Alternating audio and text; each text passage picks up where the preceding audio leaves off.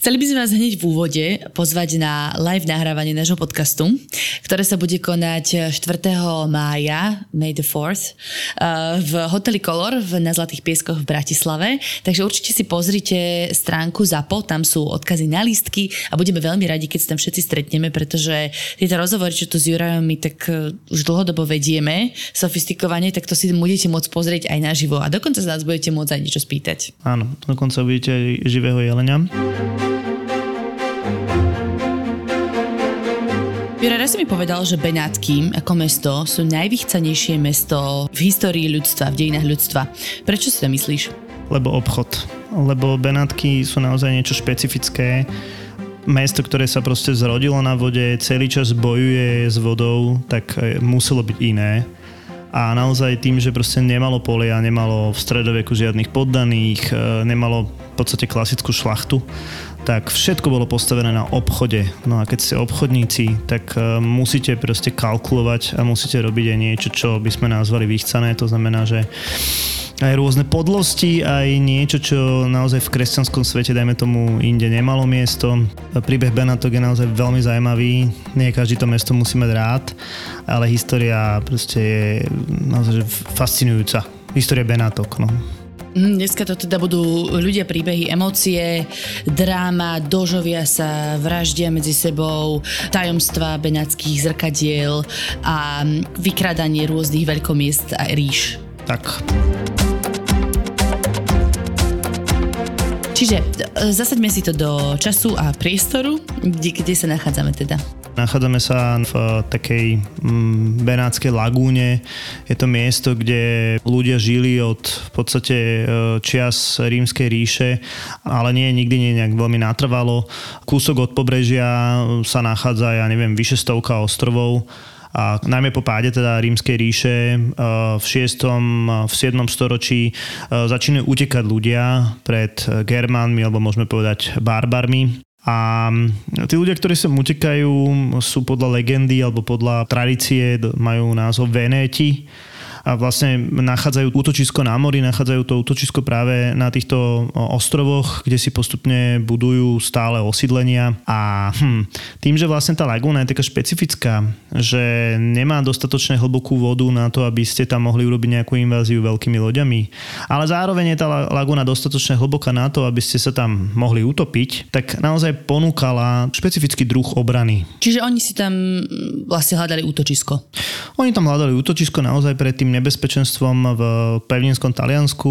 To nebolo nič neobvyklé v tom čase. Naozaj e, v 5. 6. storočí sa všetko v dnešnom Taliansku zrútilo. Prišli tam Góti, neskôr tam prídu Longobardi, ktorí proste naozaj to pôvodné e, ničia. Potom samozrejme v 6. storočí sa Byzantská ríša bude snažiť e, tak trošku obnoviť tú rímsku ríšu, takže bude expandovať z dnešného Grécka do tejto oblasti. Ale teda princíp, bude to nestabilná doba, kedy to more paradoxne, alebo respektíve tie ostrovy a tá laguna bude ponúkať bezpečie pre toto obyvateľstvo. No. Mm-hmm. Mali tam z čoho žiť? Či sa akože živili predovšetkým lovom rýb? Na začiatku určite taký ten základ e, rybolov určite poskytoval, ale naozaj tým, že tu nebolo žiadne pole alebo nebola tu proste nejaká plocha, kde by sa dalo niečo pestovať, tak od začiatku sa začínajú e, špecializovať na obchod.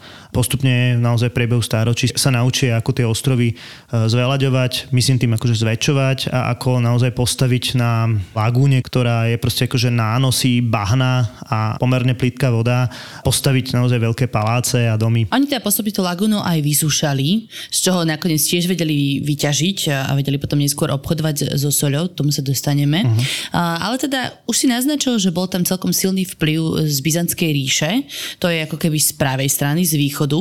Zároveň naľavo na západe máme Fransku ríšu, ktorá bola v tom čase tiež veľmi silná. Tak Benátky boli v podstate tak uprostred medzi nimi. Lavírovali, že sa raz prikláňali k jednej alebo druhej strane. Veľmi dobré, naozaj. Uh, oni boli teda oficiálne e, súčasťou Byzantskej ríše, najmä teda povedzme v tom 7. 8. storočí, ale v 9. storočí v podstate je to mesto dvoch pánov. Naozaj ležia medzi východom a západom, čo sa neskôr bude nielen teda z kultúrneho hľadiska brať, ale bude sa to brať aj z náboženského hľadiska, keďže dôjde k veľkej schizme, to znamená rozdeleniu na východnú a západnú církev, takže aj z tohto hľadiska budú mať naozaj Benátky vynikajúcu polohu.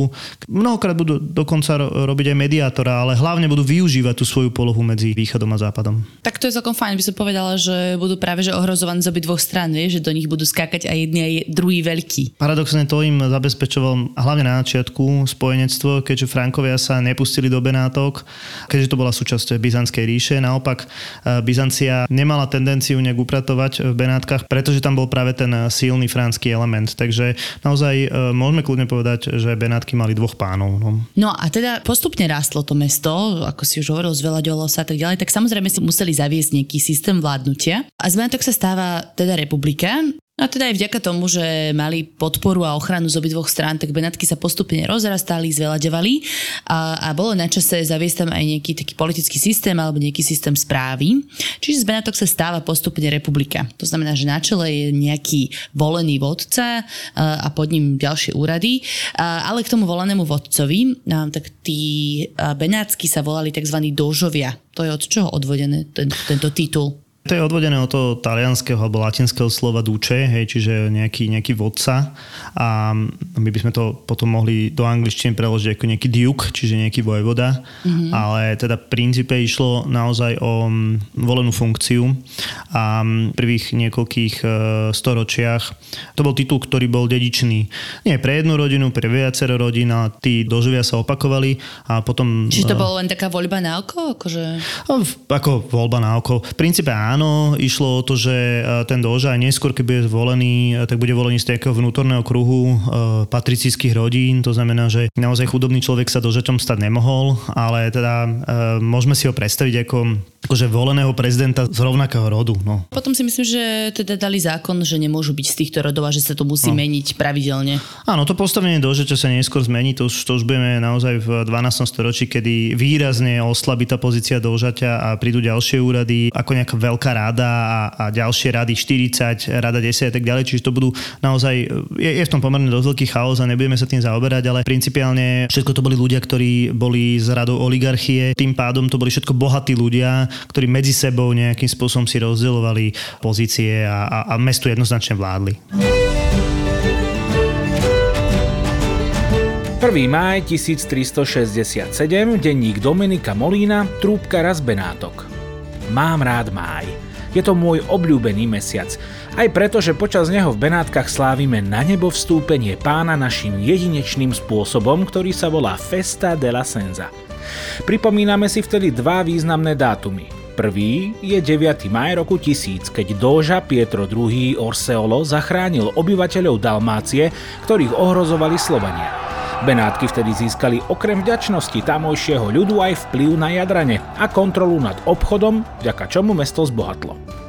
Druhý významný deň, ktorý si pripomíname, je z roku 1177, keď sa dóža Sebastiano Ziani, pápež Alexander III a cisár Svetej ríše rímskej Friedrich Barbarossa dohodli na Benátskej zmluve, ktorá ukončila dlhoročné spory medzi pápežstvom a Svetou ríšou rímskou. Nejaká politika však bežný ľud pramálo zaujímala. My Benáčania sme morským národom z lagúny a hádam tu nie takého človeka, ktorý by si nevážil more a netešil sa pohľadu naň. Festa de la Senza je svadbou dóžu s morom a otvorením sezóny. V deň na nebo vstúpenia Dóža a jeho dvorania v sprievode výjdu z paláca. Na čele sprievodu nesú insignie Dóžu, 8 zlatých zástav, obraz, pozlátený stolček s poduškou, purpurový klobúk, za nimi kráča samotný Dóža s horiacou bielou sviecou v rukách a popredný muž mesta. Dóža má na hlave slávnostnú čiapku a odetý je v brokáte lemovanom hermelínom, zdobený zlatom a striebrom. Je to veru nádherný pohľad. Ale pozor, ja som tiež súčasťou sprievodu. O zlate a striebre nemôže byť ani reči, ale aj my v našej kapele máme slávnostné odevy a hráme sviatočné piesne. Sprevádzame tak dôžu na omšu do domu svätého Marka. Vyzváňajú zvony, ozývajú sa slávnostné salvy a ľudia stoja vyobliekaní v špalieroch a vítajú slávnostný sprievod. Po omši Doža mierí na môlo na Piacete, kde je pripravená jeho štátna galéra Bucenatur. Na more ju sprevádza množstvo ďalších lodí, člnov, gondol a na jednom z plavidiel sme aj my a hráme a hráme. Plavíme sa ku kostolu svätého Mikuláša, patróna námorníkov na Lidov. V blízkosti kláštora svätej Heleny sa k flotile pripája biskup, ktorý sa modlí za pokojné a mierumilovné more pre Benátske lode. V ústi lagúny sa potom konajú zásnuby dôžu s morom. Dóža do mora trikrát spustí prsteň uviazaný na šnúre. Je to pravý prsteň svätého Marka, jeden z našich najväčších pokladov. Symbolicky preto do mora hodí iný. Biskup potom do mora na dóžov príkaz vyleje svetenú vodu a odoberú sa do chrámu na ďalšiu slávnostnú omšu. A to je moment, keď sa po ceremóniách začína ozajstná oslava. Organizujú sa preteky gondol, ľudia tancujú, nosia masky, hudba. Aj v domácnostiach sa podáva slávnostné jedlo. Mám rád opečené sardinky marinované v zmesi cibule, octu, hrozienok a píniových orieškov. Ale aj cestoviny podávané s omáčkou z cibule a solených rýb. Oslava bude trvať dlho a ja budem hrať na svojej trúbke, čo mi budú sily stačiť. Ešte môžeme spomenúť nejaké iné okázalé slávnosti? Môžeme spomenúť niečo, čo, čo súviselo priamo aj s tým obchodom. Penátky boli mesto, ktoré vlastne vynašli veľtrh ako taký. Vlastne tu pekne je vidieť a dá sa na tom demonstrovať, že ako sa dá spojiť zábava, tá okázalosť a samozrejme biznis. Tie veľtrhy trvali 15 dní, konali sa každý rok a e, v podstate e, prilákali niekedy až 100 tisíc ľudí e, z okolia. Išlo o to, aby tí obchodníci predávali najmä luxusný tovar a ponúkali ho eventuálnym vlastne záujemcom a nemyslím tým teraz akože priamo kupcom, ale aj nejakým akože prevozcom a podobne. A zároveň popri tom veľ trhu e, mal napríklad aj Doža obrovské množstvo rôznych takých symbolických funkcií, Odohrávali sa tam rôzne uh, umelecké predstavenia, najmä teda akože uh, hercov a, a spevákov. A uh, mohli by sme to kľudne dnes prirovnať k nejakému tak akože novodobému festivalu, kde vždycky, keď je nejaká komerčná časť, tak je tam aj nejaká, povedzme, že časť na zábavu, tak uh, môžeme kľudne povedať, že toto Benátky vynašli. Česká mincovňa je unikátna umelecká dielňa, v ktorej dokážete zastaviť čas. Čas. Vďaka ručne robeným minciam z drahých kovov vytvárajú hodnoty, ktoré pretrvajú na veky. Investujte do stabilných hodnôt od Českej mincovne. Exkluzívneho partnera podcastu Tak bolo. Tak bolo. V Benátkach teda samozrejme obchod postupne prekvital. Čo to zabezpečovalo? Bolo to nejaká, že politická vôľa tých dožad, e, ja neviem, robiť nejaké daňové úľavy pre obchodníkov, alebo čo? Uh, vieš, čo to bola taká kombinácia. No na to, aby si robila obchod, potrebuješ mať vlastne poriadok a bezpečie. To je jedna vec. A druhá vec, uh, potrebuješ mať vlastne čo najmenej nejakých zábran na obchodovanie. Uh, Benátky sa starali o obidve veci. Napríklad Doža alebo politici ako takí, celá tá politická reprezentácia odstraňovala akékoľvek zábrany pre obchod. To znamená, že nejaké akože výrazné clá alebo nejaké poplatky alebo niečo podobné. Zároveň nejaké právne zábrany toho obchodu, to bol jeden level. A druhý level bol práve to bezpečie. Na toto budú mať Benátky svoje vojenské lodstvo, ktoré budú zabezpečovať ochranu a naozaj ten obchod bude prekvítať. Hej? Čiže toto sú dve dôležité roviny, prečo ten biznis fungoval. No na čom teda konkrétne zbohatli Benátky? Že čo bol ten materiál a tovar, čo sa tam predával? Úplne na začiatku tu bola sol a tej sa nikdy nepustili. Mm, naozaj, e, tak ako si povedala, tak e, v tej lagune sa veľmi ľahko dala ťažiť sol. E, vlastne vysúšali sa mm, tie pobrežné oblasti a z toho sa ľahko získavala sol. Ale Benáčania na to išli to sofistikovanie. Vlastne ovládli všetky tie miesta, kde sa sol vyrábala. Či už to bolo teda v tom severnom Taliansku alebo napríklad, ja neviem, v Grécku. Oni skupo kupovali celú sol z východného Stredomoria a vlastne vytvorili solný monopol. Kúpia celú sol z Cypru, uskladňajú v Benátkach a budú ju predávať za monopolnú cenu. No a druhá komodita, z ktorej to veľmi silno ťažili, tak to boli otroci. Trochu vraciame na teraz nedávnu epizódu o obchode s otroctvom v Spojených štátoch, ale sme teda že v úplne inom storočí. V úplne inom. A čiže to neboli otroci z Afriky, ale boli to otroci najmä zo strednej Európy a napríklad aj zo slovanských krajín ako uh, Ukrajina, predpokladám aj z nášho územia vtedy. Uh, prečo práve tam chodili teda akože obchodovať s otrokmi s ľuďmi? Mm, to sme naozaj v, zhruba v 9. storočí, v 8. 9. storočí, kedy teda um, už došlo k zákazu obchodovania s kresťanmi, alebo respektíve predávania kresťanov uh, Arabom. To Či... znamená, že tí nakupujúci otrokov boli prioritne Arabi, hej? Alebo... Moslimovia. Moslimovia. Áno, veľmi, veľmi naozaj intenzívne využívali toto, najmä teda slovanské otroctvo. A teda princíp je ten, že Benátky, keďže nemohli predávať kresťanov, tak predávali pohanov, no a kde najbližšie boli pohania, tak naozaj Slovania, či už to bolo vo východnej Európe, alebo tak si povedal v strednej. Takže mm-hmm. prichádzali celé otrokárske karavány z Krymu, dajme tomu, alebo z, z dnešnej teda Ukrajiny a dovážali tých otrokov v tisícoch do Benátok, kde sa potom teda naloďovali na lode a, a od, odvážali do Egypta alebo do dnešnej Sýrie a tam sa proste predávali. Na aký účel? Tak samozrejme na prácu v domácnosti a záviselo od toho, že kto na čo. No. Ženy slovanské boli predávané za 1,5 gramu zlata, ale predstavujme si to ako jednu malú mincu zlatú a klasickí muži, mm-hmm. tí boli teda o dosť, o dosť lacnejší. Aha, tak to prečo? keď to bola v podstate výkonnejšia sila. Tak samozrejme, že ženy boli využívané ako sexuálne otrokyne a zároveň teda nielen ako sexuálne e, otrokyne, ale teda boli um, možné na ďalšiu reprodukciu, preto boli prirodzene drahšie. Čiže dajme tomu, že to máš ako, že dva v jednom, hej, že eventuálne sa mohlo narodiť dieťa. No. Čiže oni nehľadali akože silu, ale skôr ľudí. Oni, oni hľadali pekných, hej? oni hľadali pekne, dobre stavaných ľudí. Mnohokrát naozaj máme normálne, medzi, medzi tými moslimami máme e, informácie, ako kúpiť otroka hej, od, od Benáčanov. V prvom rade ste sa ho mali pozrieť na zuby a, a tak ďalej, proste, e, že či je dobre stávaný. Čiže áno, oni v princípe nehľadali nejakou, nejakou silák, oni mnohokrát hľadali niekoho do domácnosti. A to nadvezuje že aj na taký zaujímavý fakt, že ak muž, tak bol drahší, keď bol vykastrovaný No a teda pokiaľ viem, tak v Benátkach existovali vyslovene kastračné domy, kde práve týchto ľudí, ktorých odchytávali ako otrokov, kastrovali a potom ich tak predávali Arabom. Hej, keď sa pýtala na to, že s čím ďalším obchodovali, tak um, Benátky postupom času, to sme už naozaj nejakom 12. povedzme 13. storočí, e, sa špecializovali na luxusný tovar. Naozaj, že všetko, čo bolo luxusné, pretože o tom vlastne e, najlepší obchod je. Jasné, že druhá vec je dos- doniesť niečo z veľkej diálky, to prinášalo mm-hmm. samozrejme najväčší zisk.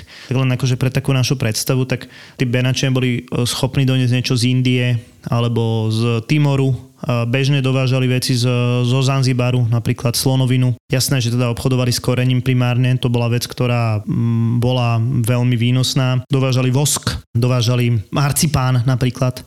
Boli veci, ktoré mm-hmm. na tú dobu boli akože extra luxusné a naozaj e, vytvárali pomerne slušný zisk. No a teda keď zrovna niečo takto neprivážali z ďalekých krajov, tak e, začali ten luxus vytvárať aj priamo ano.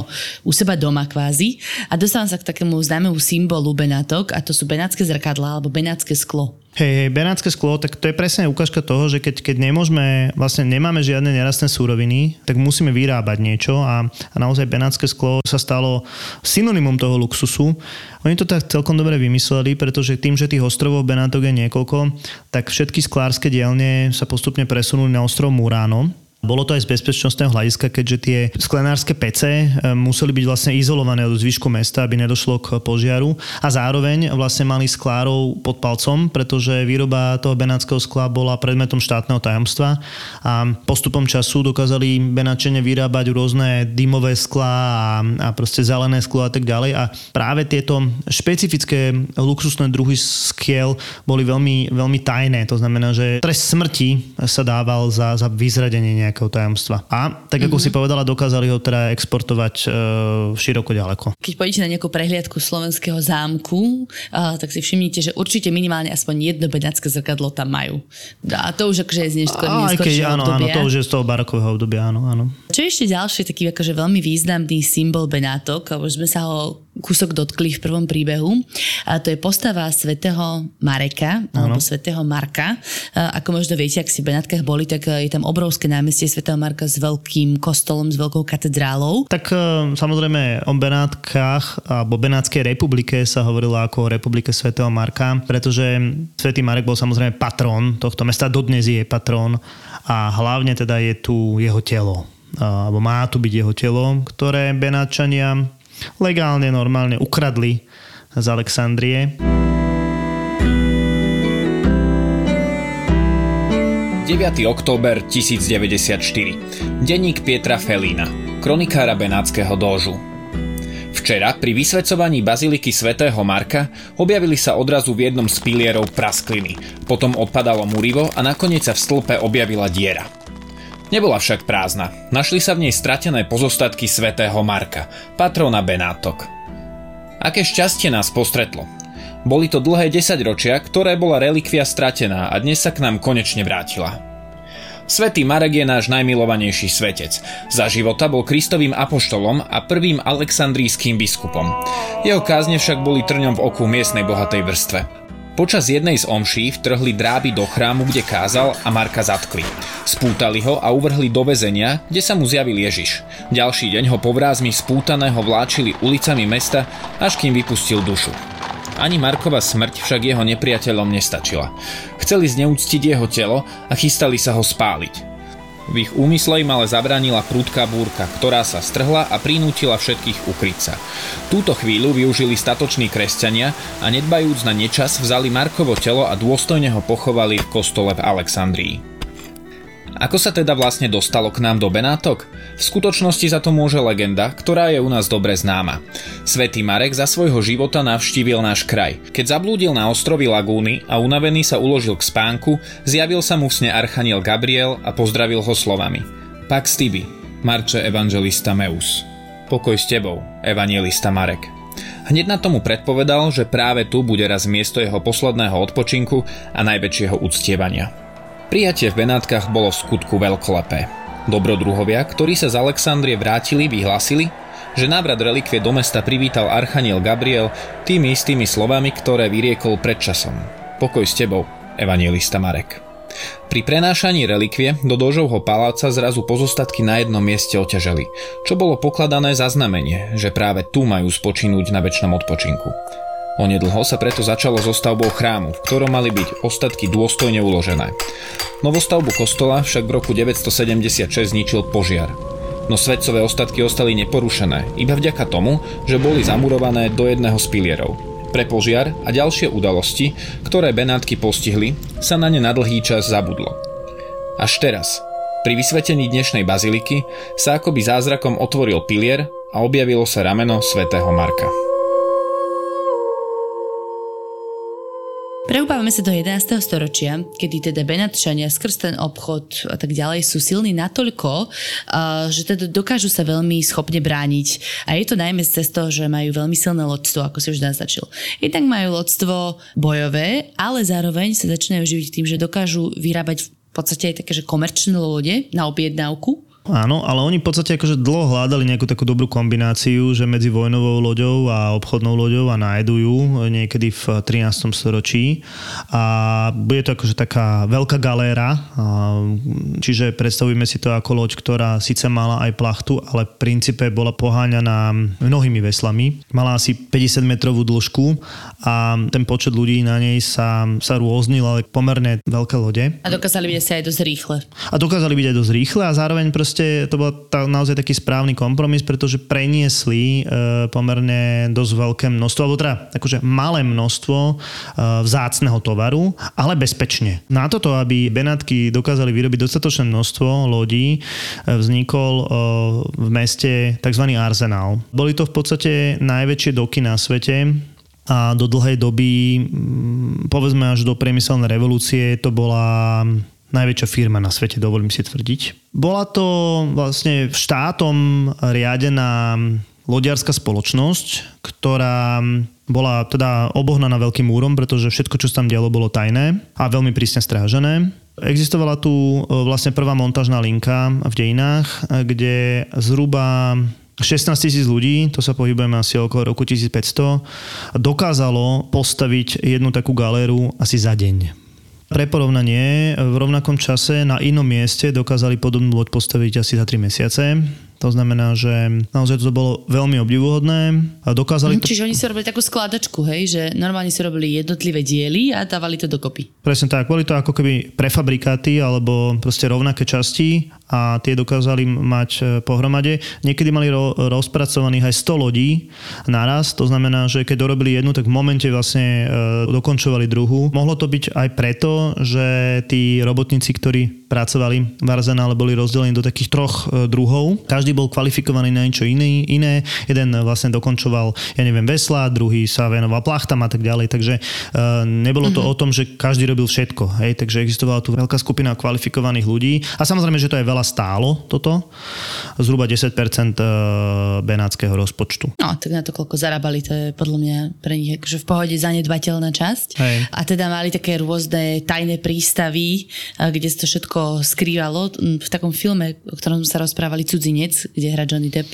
a Angelina Jolie, tak myslím, že vpláva do jedného z týchto prístavov. To je, to je práve ten arzenál, hej, on je, aj dodnes sa tam nedá moc e, vkročiť, respektíve dá, ale ako je, je to súčasť múzea a práve tá Angelina Jolie Jolie tam proste príde na tom motorovom člne práve do toho arzenálu. Ja som chcel akože len takú vec na, na predstavu, tak v roku 1298 dojde v jednej bitke, kedy vlastne v konfrontácii s Janovom Benátky stratia 83 z 95 galér a zomrie asi 7 tisíc námorníkov, ale proste v zápätí za pár týždňov Benátky pritiahnu s novou flotilou, ktorá bude mať ďalších 100 galér. Hej? Čiže proste toto im zabezpečoval mm-hmm. ten arzenál, čo, čo nebolo možné proste nikde na svete. No dobre, ale keď si poviem Benátky, tak ja si nepredstavím takéto veľké bojové lode, ale skôr si teda predstavím tie malé poďky, e, respektíve gondoly, ktorými sa premávajú naprieč tými Hej. kanálmi benátskymi. Tak to je akože loď, ktorá takisto vznikne v stredoveku ako typ lode na, na takú bežnú dopravu. Pre našu predstavu, tak zhruba okolo toho roku 1500 bude v Benátke asi 10 tisíc gondol na zhruba, ja neviem, 100 povedzme 150 e, tisíc obyvateľov, akože v najväčšom rozkvete budú mať e, Benátky asi 180 tisíc obyvateľov. Pre porovnanie dnes môže byť e, asi 400 gondol v Benátkach. Takže gondola na gondole. No nie, no tak akože dnes ich je málo v porovnaní s tým, koľko ich bolo. No nie, teraz si, že myslím, že koľko ich bolo. Koľko no, ich bolo no, som myslela, že no. gondola na gondole. Vtedy. Áno, to akože to, to bolo obrovské množstvo, ale tak zoberieme to tak, že najmä tomu v tom rannom stredoveku sa bežne v Benátkach ešte objavovali kone, a dokázali vlastne chodiť cez drevené mosty z eh, jedného ostrova na ostrove, ale neskôr, keď sa proste tie Benátky zaúsťovali a zaúsťovali, tak, tak vlastne kone úplne vymizli a tým pádom proste naozaj hlavný eh, druh dopravy bola práve tá gondola alebo proste nejaká loďka, takže preto takéto obrovské množstvo a zoberme si, že naozaj to obyvateľstvo Benátok bolo pomerne bohaté, takže mohlo si dovoliť. Jasne, či to bolo ich nejaký hlavný spôsob prepravy áno, po meste? Áno, áno. Už vtedy. Kde žili, v akých domoch alebo neviem, či mali možno nejaké uh, houseboty? No nie, no tak uh, samozrejme závisí od toho, že kedy, keď sa rozprávame o tom rannom období, tak uh, naozaj to boli malé usadlosti, ktoré na, tých ostrovoch bežne sa chovali kone, ovce a podobne, ale teraz samozrejme, keď sa rozprávame už uh, potom, ako tie Benátky vzniknú, tak uh, si budú Benáčania stavať pomerne prepichové paláce, ale myslím teda prepichové hlavne zvonku. Oni to samozrejme riešili tak, že do toho priepustného bahna zarážali drevené drevené stĺpy, drevené pilóny a tie mali niekoľko desiatok metrov, alebo to proste niekoľko metrov a stáli na pevnej hornine, ktorá je pod tým priepustným bahnom a na margo toho vlastne vytvorili akýsi základ, e, urobili nejakú navážku a vedeli postaviť krásny palác. Len tak pre príklad, na tom námestí Sv. Marka existuje teda tá veľká kampanila, tá, tá veľká väža, ktorá sa začiatkom 20. storočia vlastne výrazne narušila po zemetrasení, takže ju bolo treba zrekonštruovať a odkryli tie pilóny, na ktorých stojí a boli prakticky neporušené. To drevo je tam e, vďaka bahnu naozaj zakonzervované, bez kyslíku a prakticky vôbec sa nerozkladá, takže to je akože geniálny e, vynález urobiť to takto. A na tomto vlastne celom stoja Benátky, čiže my môžeme kľudne povedať, že Benátky stoja na lese hej, že na lese plnom mm-hmm. dreve. Hej, no. Na koloch. Na koloch. No. Áno. Ďalšia scéna ma napadá a to je teraz z Jamesa Bonda. Tam to bolo v jednej scéne zobrazené ako ten jeden dom padá. Casino Royale, áno, áno. A tam, to, áno, tam ako sa dnes, dnes snažia vlastne zachrániť niektoré tie domy takými nafukovacími pytlami, ale tam je proste presne vidieť, ako ten dom stojí na, na, na drevených koloch. No dobre, ale tak e, tie koly sú ste zachované, ale čo tie domy na vrchu? No, ktoré sa už asi rozpadajú. Akože tak dnes, dnes sú samozrejme udržiavané e, ochranármi, ale um, Tak ako sme už proste povedali, tak Benátky museli pôsobiť e, vždycky honosne a, a trblietavo a to bolo dôležité aj pre tých majiteľov domov. E, naozaj najdôležitejšia bola tá fasáda, nech to dobre vyzerá, ale to, ako to bude vyzerať vo vnútri, e, to až také dôležité nebolo. Väčšinou to bolo teda dosť vlhké tie domy. Naozaj Benáčania mali absolútnu záľubu v zlate a mnohokrát tie svoje domy vykladali zlatom, ale myslím tým akože malými plôžkami e, zlata. Mm-hmm. A samozrejme bolo dôležité umiestniť e, do, do fasády aj znak Benátok, čiže toho krydleného leva, čo je teda náražka na toho svätého Marka. A tie paláce naozaj e, museli reprezentovať toho pána vo veľkom... Ale zvonku iba. A, ako, áno, zvonku. A to je zase vlastne to predávanie toho mesta a to je zase proste tá okázalosť, ktorú sme rozprávali pri tých festivaloch, respektíve pri tých spoločenských udalostiach.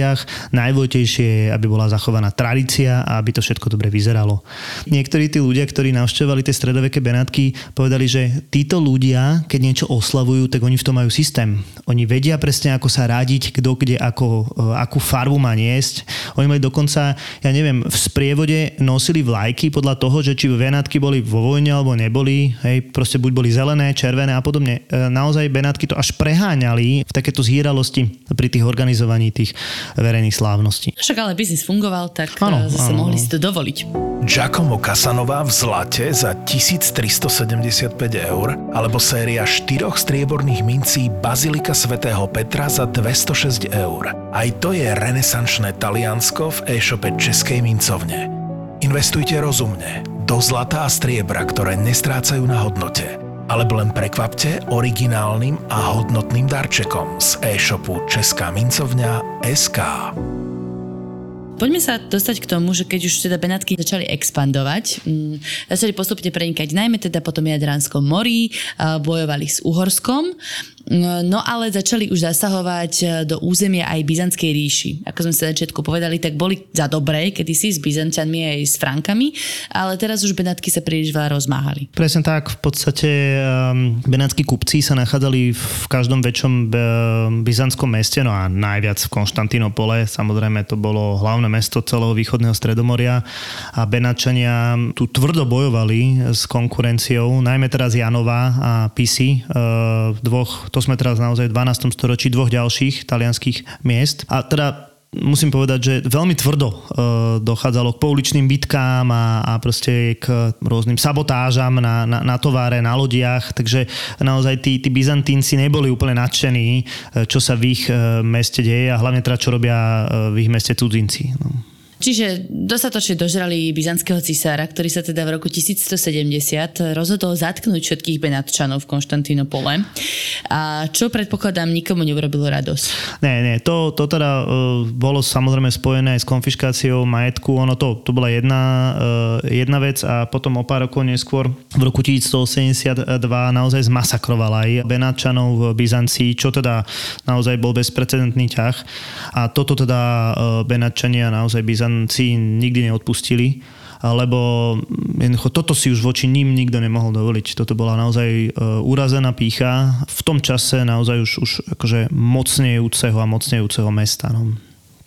Mm-hmm. Čiže čo, Benátky išli ťahnuť teraz na Konštantinopol? Nebolo to možné úplne otvorene, pretože sme v časoch krížiackých výprav a naozaj Benátky nemali na toto ani prostriedky, respektíve oni v podstate stálu armádu nejak veľmi neudržavali, keď potrebovali, tak si vždy vojakov najali aj to bolo veľmi ekonomické. Mm. Ale v princípe e, čakali nás na správnu situáciu. Oni na tých križiackých výpravách naozaj veľmi zbohatli e, presunom križiakov do Svetej Zeme. No a práve počas štvrtej križiackej výpravy urobili práve naozaj veľmi vychcanú vec a z dnešného hľadiska je to teda ultra nemorálne. Využili situáciu so zlými financiami od križiakov a vlastne namiesto toho, aby križiakov prepravili do Egypta, respektíve do Svetej Zeme, tak prepravili križiakov do Konštantinopola a križiaci si vlastne Konštantinopol vypália a obyvateľstvo z veľkej časti vyvraždia s tým, že Benačania na tom trhnú obrovské, obrovské množstvo zlatých pokladov, e, relikví. Všetko to vymyslel benátsky doža Enrico Dandolo, 90-ročný slepec, e, ktorý si dobre pamätal, e, čo sa stalo pred tými 20 či 30 rokmi, čo spravili Byzantínci. Takže teraz prišla tá odveta z benátskej časti a naozaj Benátky ovládli jednu osminu Byzancie viacero gréckých ostrovov a um, Byzancia na asi 60 rokov prestane existovať, vznikne tzv. latinské mm-hmm. kráľovstvo, ale teda princíp išlo o to, že teraz sme my vyhrali, akože absolútne. Benáčania zoberú bronzovú sochu konského štvorza Prahu a umiestnia ho na práve chráme svätého Marka a tu bude naozaj jedna, jedna z najväčších trofejí. Potom si to zobere Napoleon do Paríža. To je show-off, ktorý sa ano. putuje naprieč Európou. Jasné. Dostala sa potom k odplate Byzancie? Či to už bolo, že zánik Byzantskej ríše? Byzancie sa ešte pozbiera. V roku 1261 sa dá dohromady a vlastne vyženie ako keby to latinské kráľovstvo e, zlikviduje, ale treba povedať, že už nikdy nebude tak silná, aby dokázala Benátkam e, konkurovať.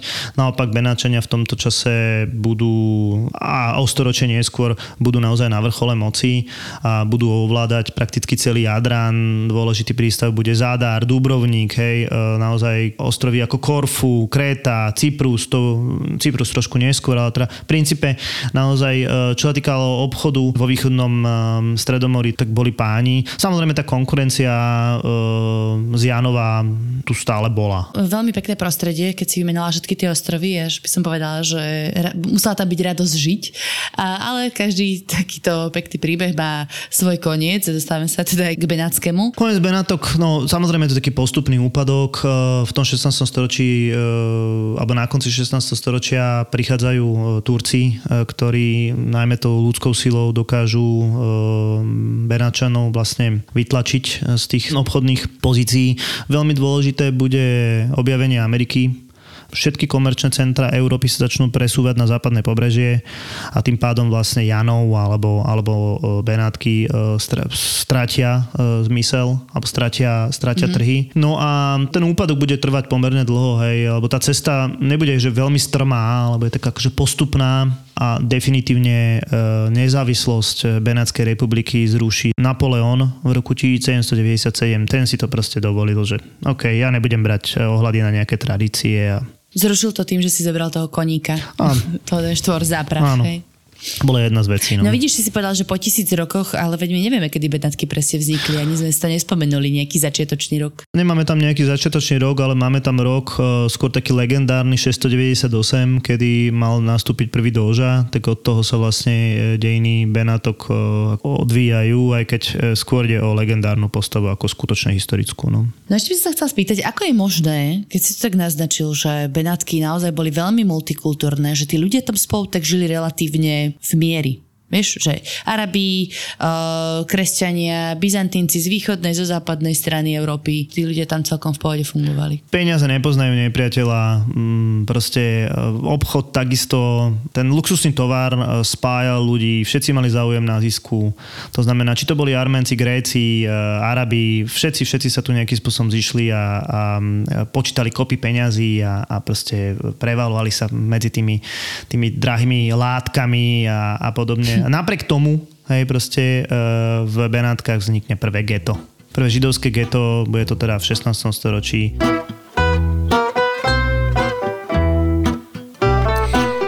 4. apríl 1571, denník grovky Emilie Vitali. Benátky sú skvostné. Som tu ešte len niekoľko dní na návšteve u drahej sesternice Koriny, ale už sa tu cítim ako doma – Spočiatku som sa zdráhala nastúpiť do gondoly, e, predsa len u nás v Miláne na lodnú prepravu nie sme takí zvyknutí, ale tu to inak nejde.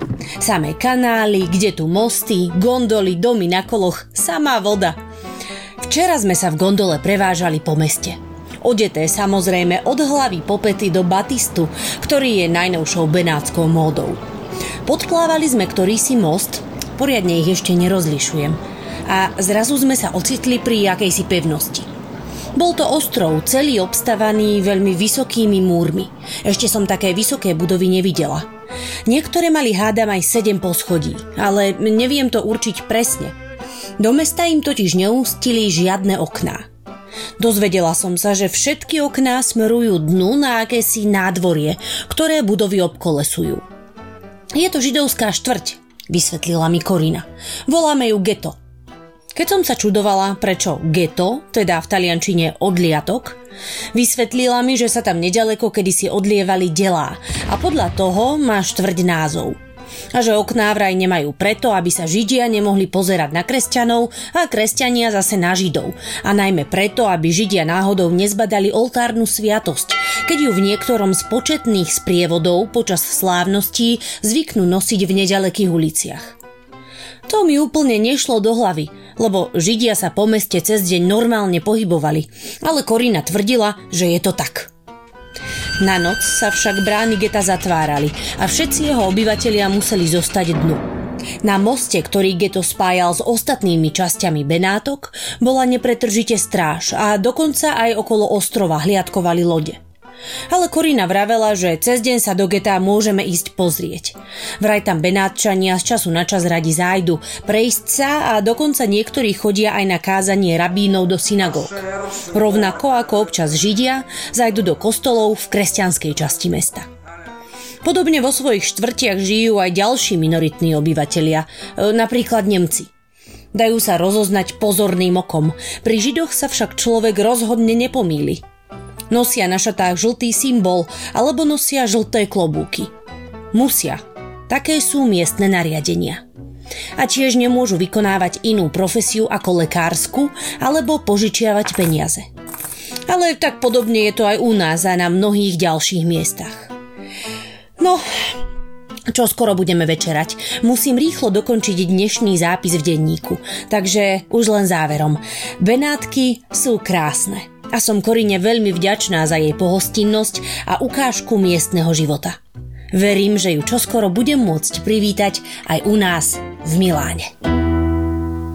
Dobre, keby som si chcela viacej prečítať o Benátkach eh, v najväčšom rozpuku, kde sa mám obzerať? Mne sa veľmi páči jedna knižka od e, Petra Ekroida, on je taký životopisec miest, by som povedal.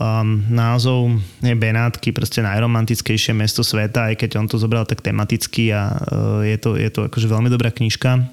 Rovnako tak e, by som odporučil takú mini dokumentárnu televíznu sériu, ktorá sa volá že Benátky a takisto sleduje proste tematicky dejiny Benátok.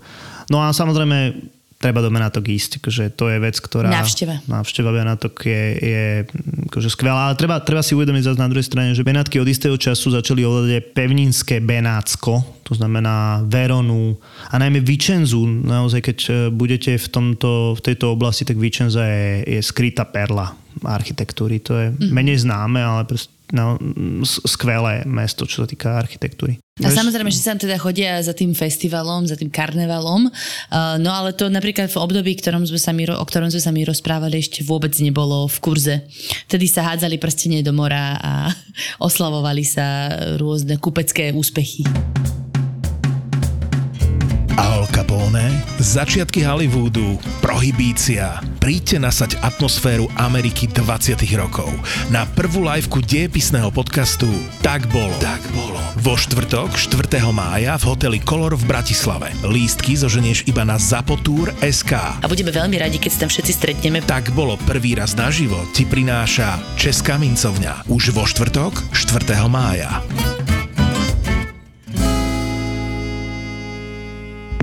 ZAPO. Zábrná v podcastovách.